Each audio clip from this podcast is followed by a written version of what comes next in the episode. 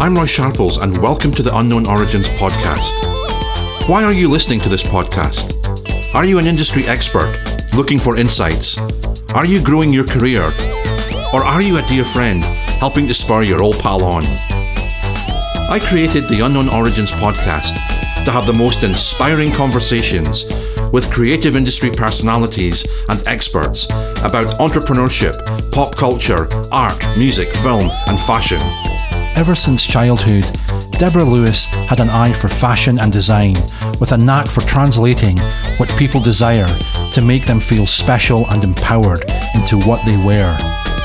As a fashion designer, she spent over the last 20 years designing best selling garments with some of the UK's most influential retail brands. She established her own venture, No Name Design, and currently mentors startup sustainable fashion brands to design, make, and produce saleable garment collections. Hello and welcome, Deborah. Deborah, what inspired and attracted you to become an entrepreneur in the fashion industry? I think as a little girl, I always had um, aspirations really to just be my own person and not really follow the crowd. Um, you know, working in the and just being interested in fashion and my mum used to take me shopping in the school holidays. And I used to really get enthralled with like all the colours and the textures and um, everything that she was buying, you know. And I was a classic kind of like trying on my mum's shoes, you know, as I was growing up and like being really like imagining myself when I was growing growing up, what was I going to wear when I was going out, what was I going to do here, there, and this, that, and the other. And I think that meant to me freedom and that meant to me being independent which is always something that is part of my character so you know i never saw myself as as working for somebody else um, I always felt I was creating um, from an early age. I mean, I was really into art school, had all my paintings and drawings all over the um, in the building um, from like a young age, really. So, you know, it kind of meant that this kind of artistic way of life was always to do with um, creating your own things, you know. So when it came to business and work, I just applied the same kind of ideas to that as well. What does being an entrepreneur mean to you? It means that I can inspire other people with um, my skills and what it is that I'm creating for the world. Um, it means that I can live into something that's bigger than myself. Um, and it just means that I can be a contribution as well to um, to the people that I am actually creating what I've created for, if that makes sense. Yes, it absolutely does. So, in, in terms of your creative process, how do you make the invisible visible by dreaming up ideas, developing them into concepts, and then bringing them into actualization? Well, that's a really, really good um, a good question. Um, well, the process is really. Um, I mean, for me, it's really important to work with other people. So, you know, there, there'll be an idea that I have as a concept, but in order for it to be realized out there in the world, it's really important that I brainstorm that concept, um, speak to other people about it. Um, you know, I've kind of got over myself with regards to kind of keeping all my ideas close to my chest. So, you know, the first thing that I would do would be to just sort of um, have conversations with my team around certain ideas. Um, and just going backwards, the first thing I do is actually write something down or I draw something. I mean, that's the first thing I do. Um, and then I kind of analyze whether it's a good idea or not.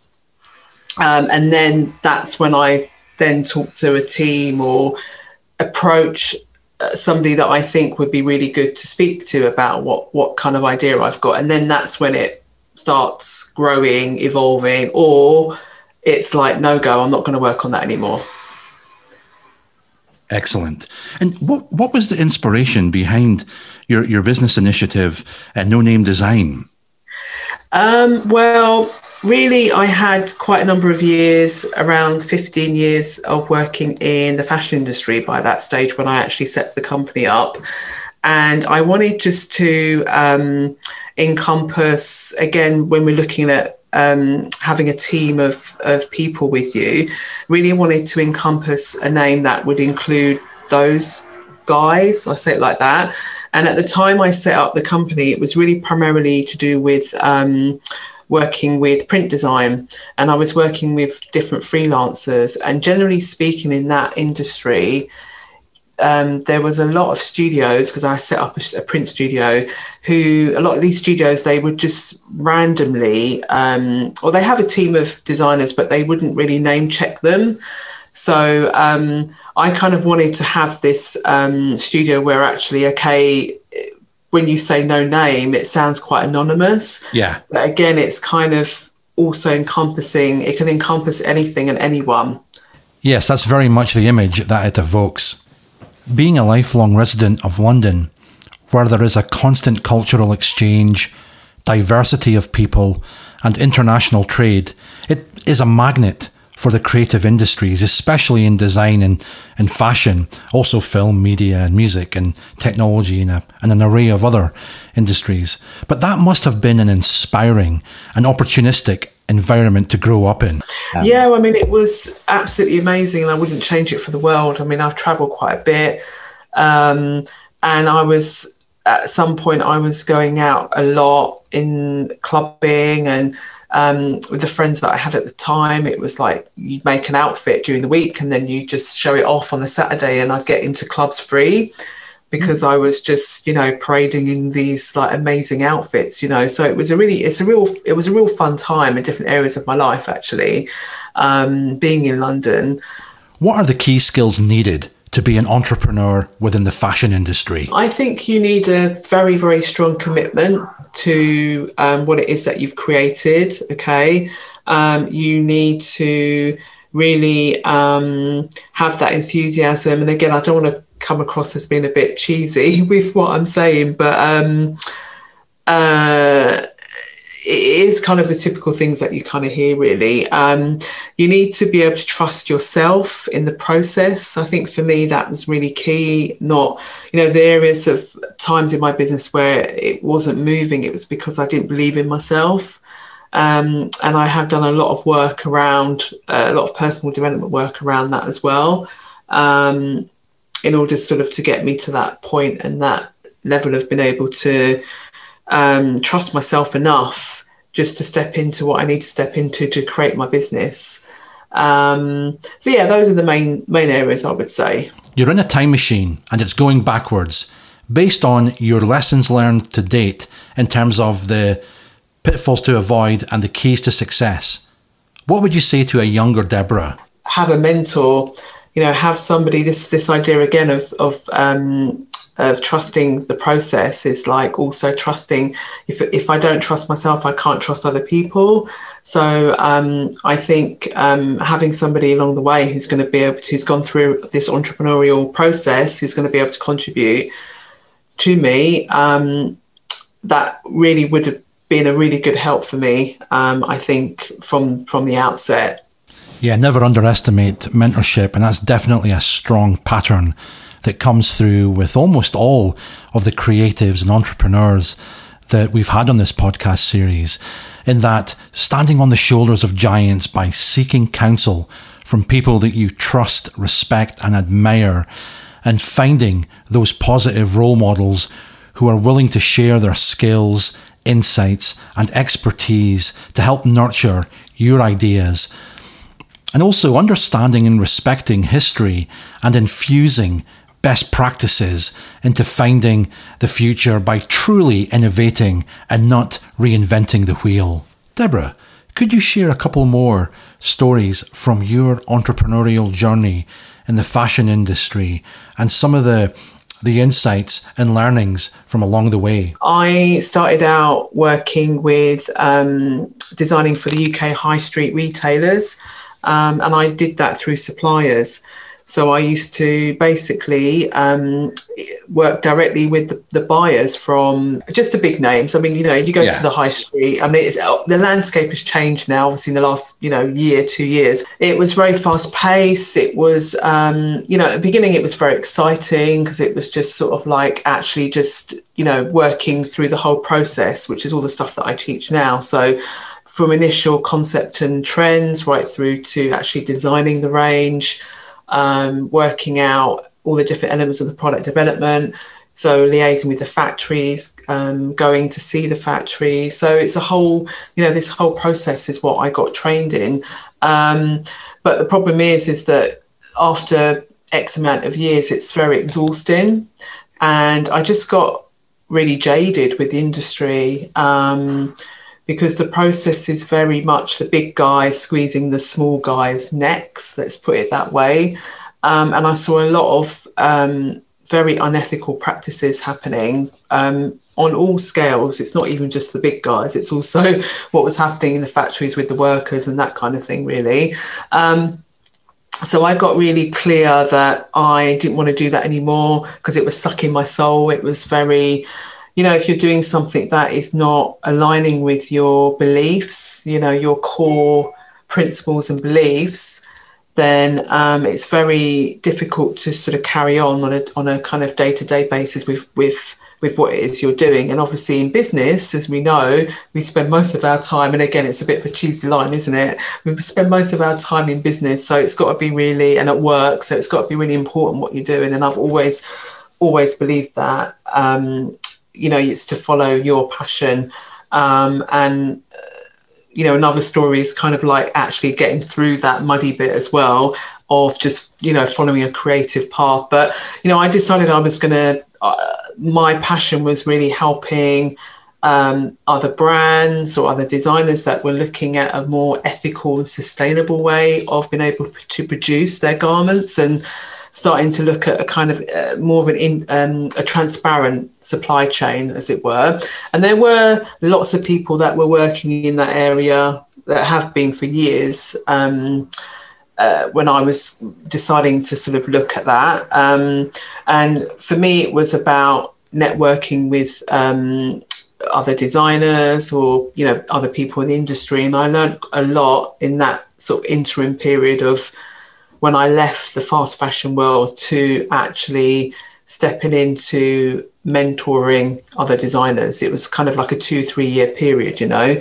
Um, and I learned a lot about uh, what sustainability could mean for new startups because um, you know I was kind of in the like learning process in the beginning, so I kind of I was coming from that perspective, and also I was on a leadership program for for two years, um, and that was teaching me really around kind of um, cementing what it is that I, what was important to me for other people and um, how I could apply that. And I was coaching alongside with the leadership as well and creating, learning how to create teams and to do that in communication.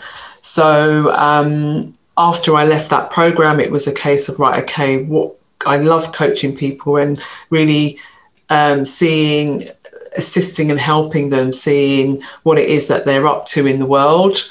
Um, so if I can put that together with kind of my experience of, you know, going through the design process and setting up brands and understanding how to sell to a, a particular type of customer and to do it sustainably with the garment range that you're creating, then that would just be like a winner. So that's how I have pivoted in the last year and a half um, with my business with the um, with mentoring uh, startup designers. So I do that in a number of different ways. We have a five day free challenge um, where people can come in and, and um, for a week, there's a task that they get given over a five day period.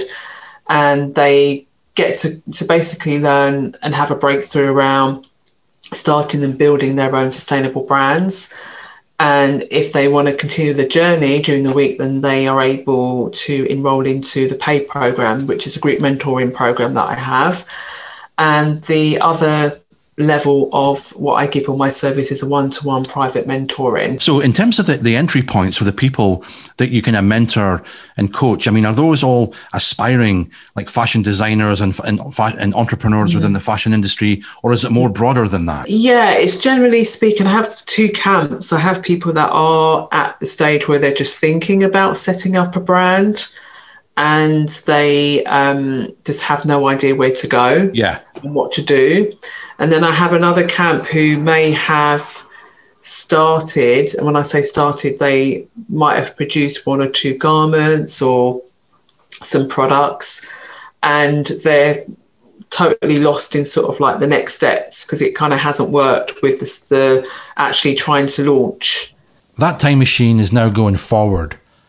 What's your vision for the future of entrepreneurship within the fashion industry? So, my vision um, is really to support other, well, just to support fashion businesses with regards to what it is that they want to create for their brands and just in you know it's really important for me that they have everything they need to be able to set up be able to understand how to create their garment range uh, and do it sustainably and also be able to sell one of the sources of insights that i recently came across was a staggering statistic around the fashion industry produces more carbon emissions than all international flights and maritime shipping combined.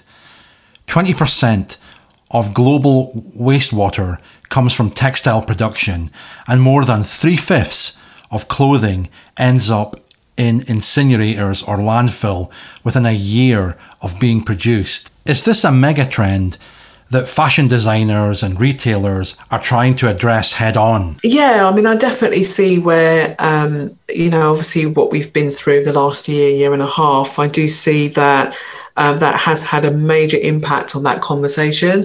And um, I am seeing um, from the conversations that I'm having, um, consumers really starting to wake up to uh, what it is that they have been buying and actually question how much they've been buying as well.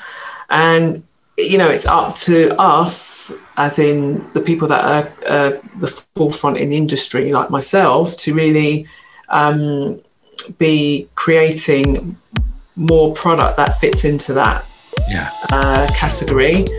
Um, because you know when we're looking at the world and, and how everything is structured and and also what we're leaving behind you know that was what's really important to me when i started this journey in sustainability was really looking at um, what are we leaving behind the generation um, to inherit um, so you know when i'm thinking of it like that it's incredibly important well said our outputs are the next generation's inputs that comes with accountability and responsibility to pass the baton to the next generation by leaving the world in better shape than you found it. Make it count. You have been listening to the Unknown Origins podcast. Please follow, subscribe, rate, and review us. For more information, go to unknownorigins.com. Thank you for listening.